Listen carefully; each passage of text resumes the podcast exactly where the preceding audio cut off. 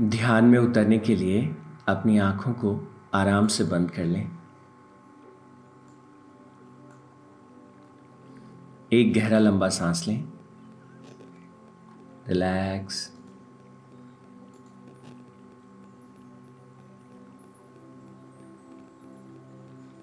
मन ही मन परमपिता परमात्मा से प्रार्थना करेंगे।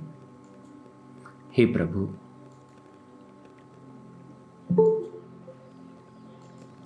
आपने हमें इतना सुंदर जीवन दिया। हे प्रभु, आपने उस जीवन के लिए एक लक्ष्य भी दिया। हे परमपिता परमात्मा, मैं अपने इस लक्ष्य के लिए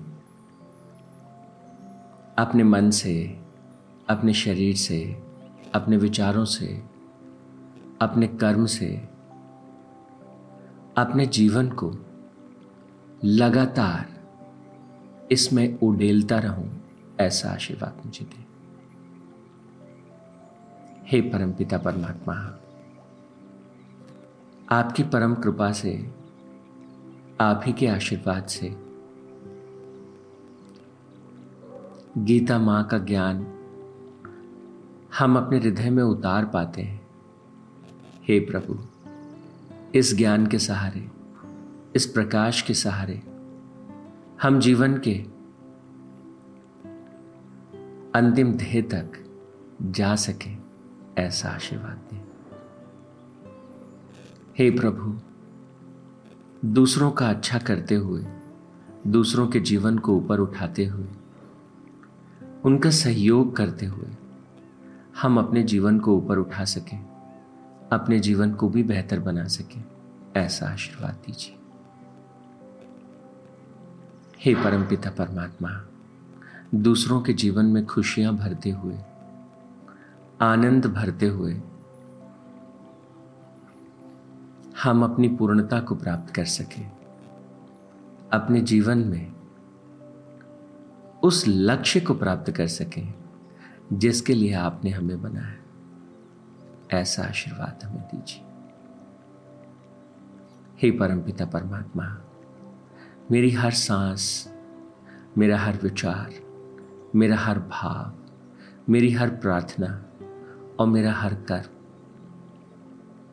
उस लक्ष्य की तरफ़ बढ़ता हो जो आपने मेरे जीवन को दिया है।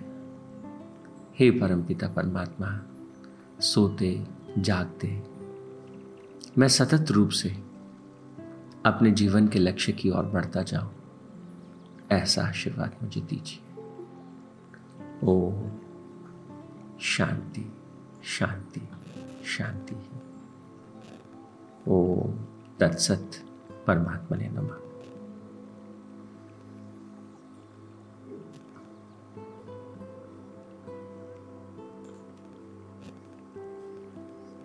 परमपिता परमात्मा के श्री चरणों में ध्यान करने के बाद अब हम माँ गीता के अठारहवें अध्याय के अठहत्तरवें श्लोक पर जो चर्चा कर रहे हैं, उसे आगे बढ़ाते हैं। कौन सा मार्ग है जो भगवत गीता हमें दिखाती है? कौन सा मार्ग है जिस पर भगवान श्री कृष्ण कहते हैं कि तुम चलो और तुम जीवन के श्रेष्ठतम को प्राप्त करोगे। तुम मुझे प्राप्त करोगे।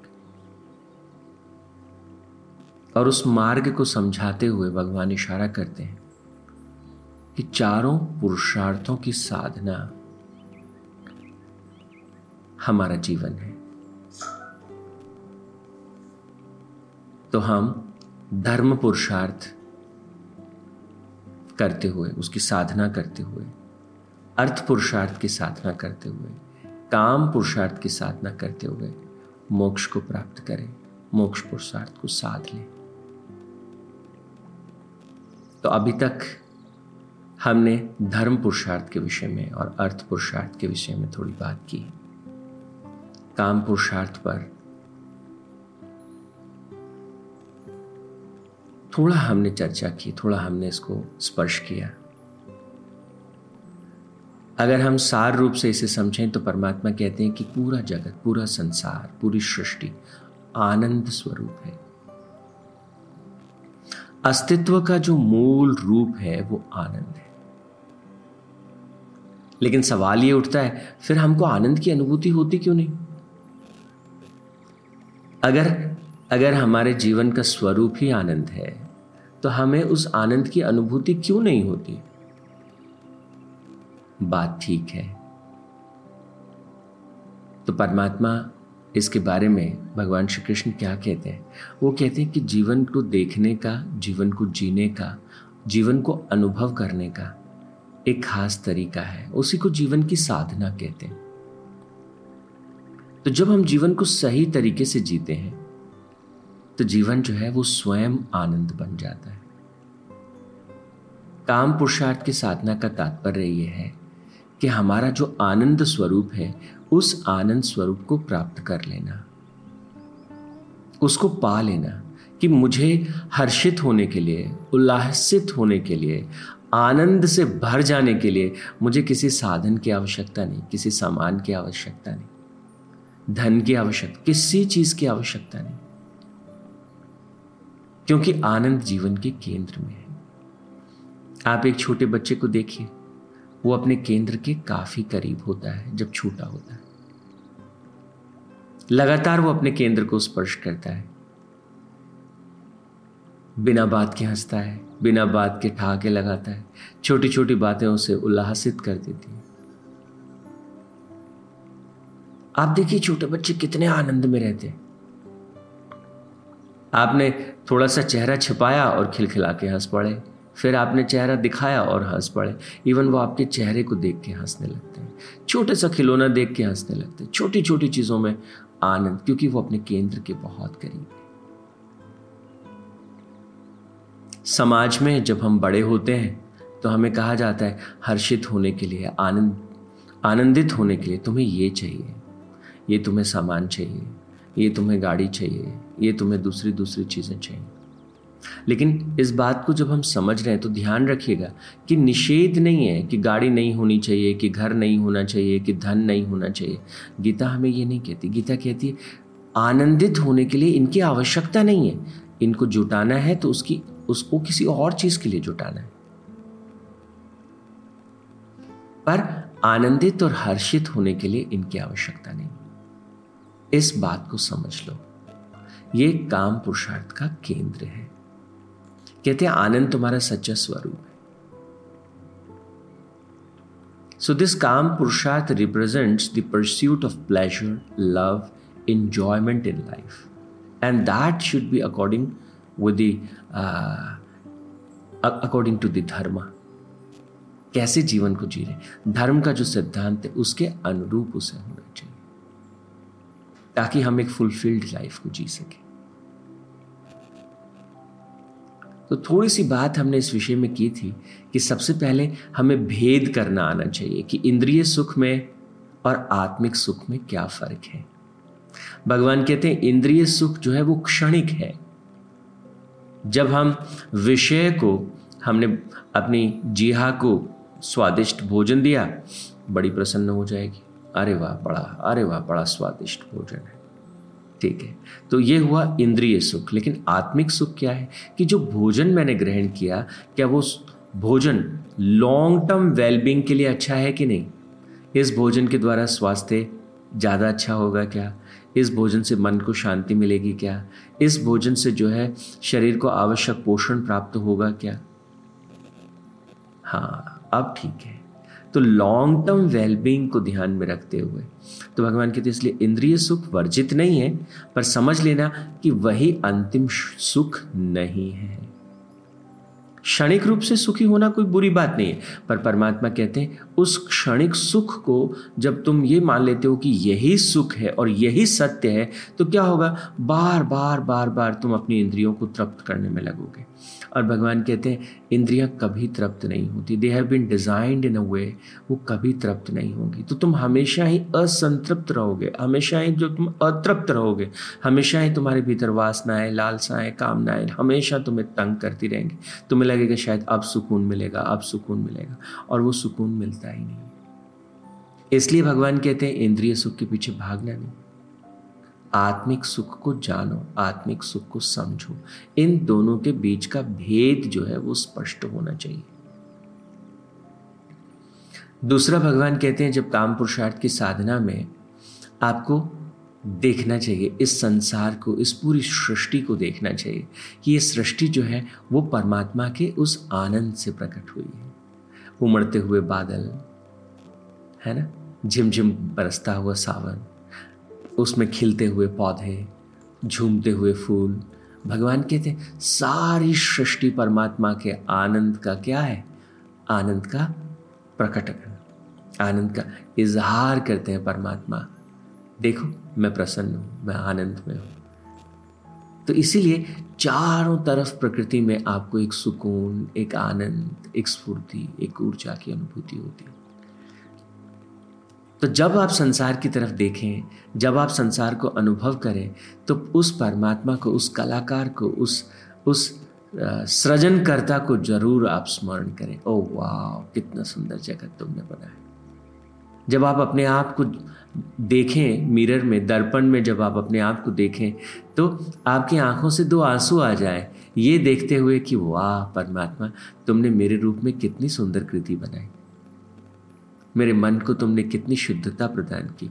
मेरे हृदय को तुमने कितनी पवित्रता प्रदान की। मेरे मन को तुमने कितनी स्पष्टता प्रदान की। तो काम पुरुषार्थ की साधना में पहली चीज़ इंद्रिय सुख और आत्मिक सुख में भेद और उसका अभ्यास। और दूसरा, परमात्मा की इस असीम सृष्टि को जो है, इस रूप में देखना कि यह परमात्मा के आनंद का प्रकटीकरण है उसकी अभिव्यक्ति है। जब हम संसार को देखें, उसके किसी भी रूप में हम उसे देखें। एक फूटती हुई कोंपल को जब आप देखें तो देखिए कैसे परमात्मा उस पौधे से फूट रहा है। आपके आँगन में जब सूरज की रश्मियाँ गिरती हैं, जरा देखिए कैसे, किस तरह का आनंद धरती माँ को स्पर्श करते हुए, किस तरह के आनंद की अनुभूति वो करती तो परमात्मा कहते हैं, इस जगत के जो, इसका जो रस है, उस रस को अनुभव कीजिए।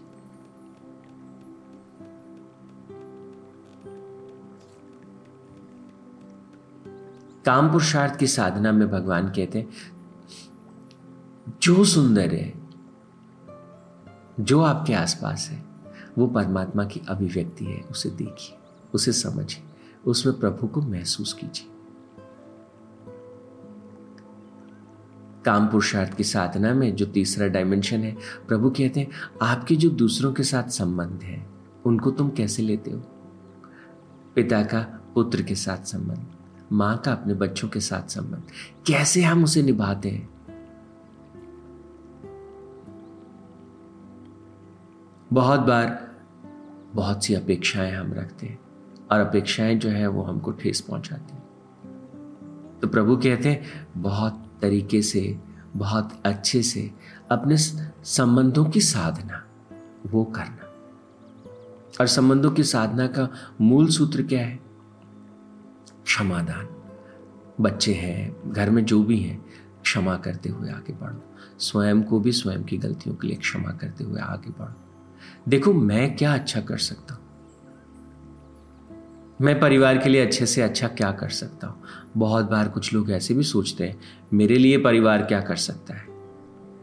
तो हमेशा अपेक्षाएँ रखी जाती हैं दूसरों से और अपेक्षाएँ कभी फुलफिल नहीं होती। थोड़ी होती हैं, बहुत सी अधूरी रह जाती तो unconditional love for the family unconditional love for the people in your surrounding.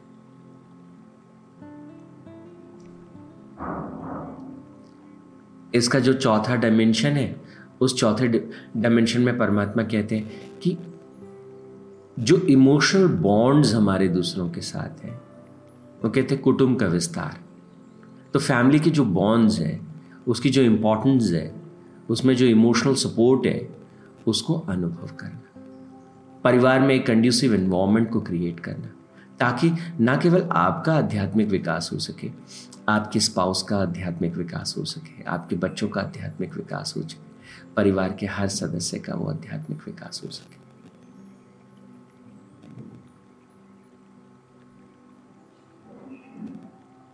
भगवान कहते हैं, विश्राम में प्रवेश करो अपने आप को एंटरटेन भी करो। तो जब विश्राम में प्रवेश करते हैं तो हम, हमारे भीतर वो आनंद बरसना चाहिए, हमको महसूस होना चाहिए कि ये ये ये जो विश्राम मुझे मिल रहा है। इवन जब सोने के लिए जाते हैं तो रात की गहरी नींद में जो आनंद मुझे स्पर्श करता है, वो साक्षात परमात्मा का ही आनंद है। गहरी नींद में हम परमात्मा को ही स्पर्श करते हैं, वहीं से हम ऊर्जा लेते हैं, वहीं से हम शक्ति लेते हैं।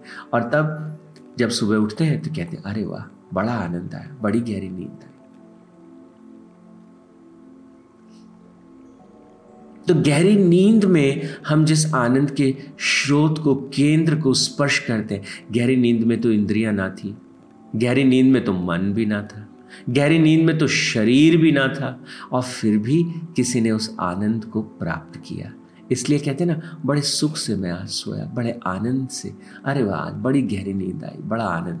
अंदर कुछ मीठा मीठा सा अनुभव होता है, एक स्फूर्ति अनुभव होती है, एक सात्विक सुख भीतर अनुभव होता है।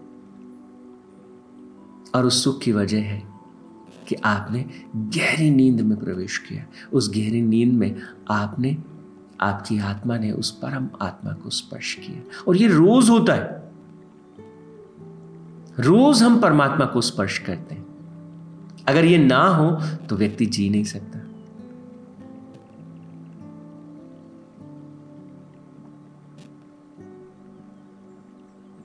तो इसलिए भगवान कहते हैं कि हमें लगातार क्या करना है? जागृत अवस्था में भी जो है, उसे देखना है, उसका अनुभव करना है। उस उस अनंत आत्मा को, उस परमात्मा को जागृत अवस्था में भी हमें घूट घूट करके इस आनंद को पीना है।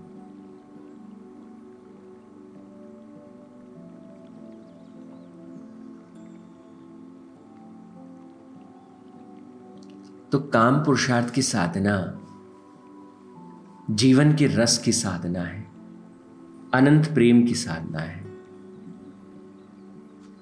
ये साधना ऐसी है जिसमें लगातार जो है, हम अपने आप को घोलते जाते हैं, दूसरों के लिए जीते चले जाते हैं, प्रकृति के लिए, परिवार के लिए, समाज के लिए, राष्ट्र के लिए, विश्व के लिए और परमात्मा के लिए।